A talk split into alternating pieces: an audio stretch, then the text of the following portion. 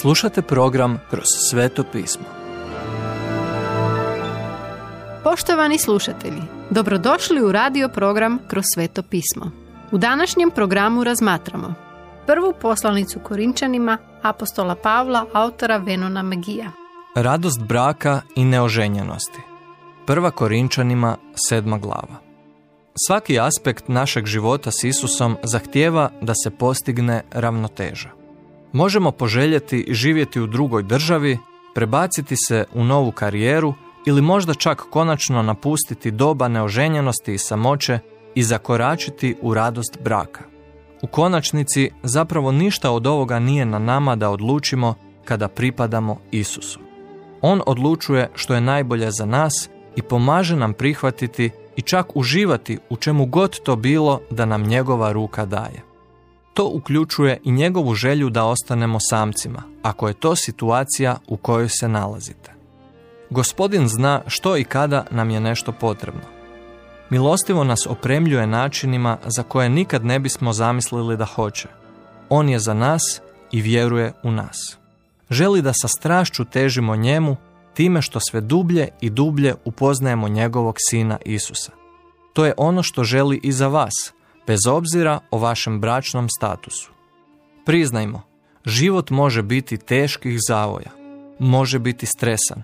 U svim tim vremenima gospodin želi da zadržimo svoj pogled na njemu. Želi da ostanemo fokusirani na život kojeg nam je on dao, te da ga držimo kao svojim prioritetom. Kao Isusovi sljedbenici, Bog nas poziva da budemo u svijetu, ali ne i od svijeta. Drugim riječima, živimo u svijetu da bismo druge poticali na dobro i ukazali im na Isusa. No, ne bismo smjeli dopustiti vrijednostima i pritiscima koji su od svijeta da nas mijenjaju ili skrenu našu pažnju s njega, čak iako to znači da bi bilo bolje da ostanemo samcima. Kada se vjenčamo s druge strane, očito je da moramo preusmjeriti svoj fokus na dolaženje u susret potrebama našeg para, za brigu oko djece, kao i vođenje kućanstva. Sve to iziskuje mnogo psihičke i emocionalne energije. Kako god, ako je po Božjoj volji i odlučite se za brak, Bog vam zapovjeda da se pridržavate njegovih standarda za takav poseban odnos. A to je da volimo svog para s požrtvovnošću, da živimo s njim ili njom u razumijevanju i suosjećanjem, te da postavimo njegove ili njezine potrebe iznad vlastitih. Sjećate li se? U dobru i u zlu. Bog za ozbiljno shvaća kršćanski brak. Brak iziskuje mnogo rada, zahtijeva doživotnu žrtvu te nesebičan način života. Zato preostaje malo vremena i energije za posvetiti isključivo služenju Isusu, kao i drugima kojima je potrebna njegova milost. U konačnici, Bog želi da budete zadovoljni, čak i radosni, u situaciji gdje vas je smjestio. On zna najbolje i uvijek će vam pružiti ono što vam je potrebno kada to bude potrebno. Bilo da ste u braku ili ste samac, ono što najviše trebate uzeti u obzir nije što će vam reći vaši kršćanski prijatelji, kao ni kakvim će vas društvom općenito smatrati. Niti biste trebali dopustiti vašim emocijama da upravljaju vašim osjećajem ispunjenosti.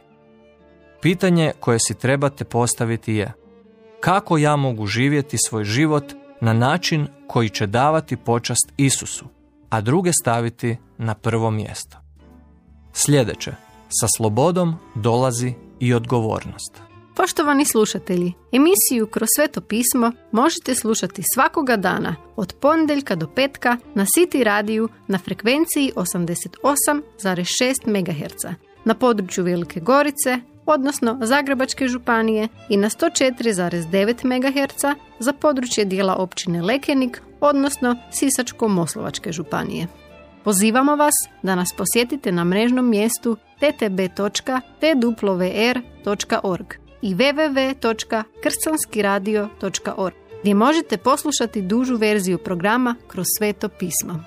Ukoliko nemate novi zavjet i želite besplatan primjerak ili nam se želite javiti, pozovite nas na 097 6358 284 ili nam pišite na e-mail adresu krcanski radio at gmail.com. Do slušanja.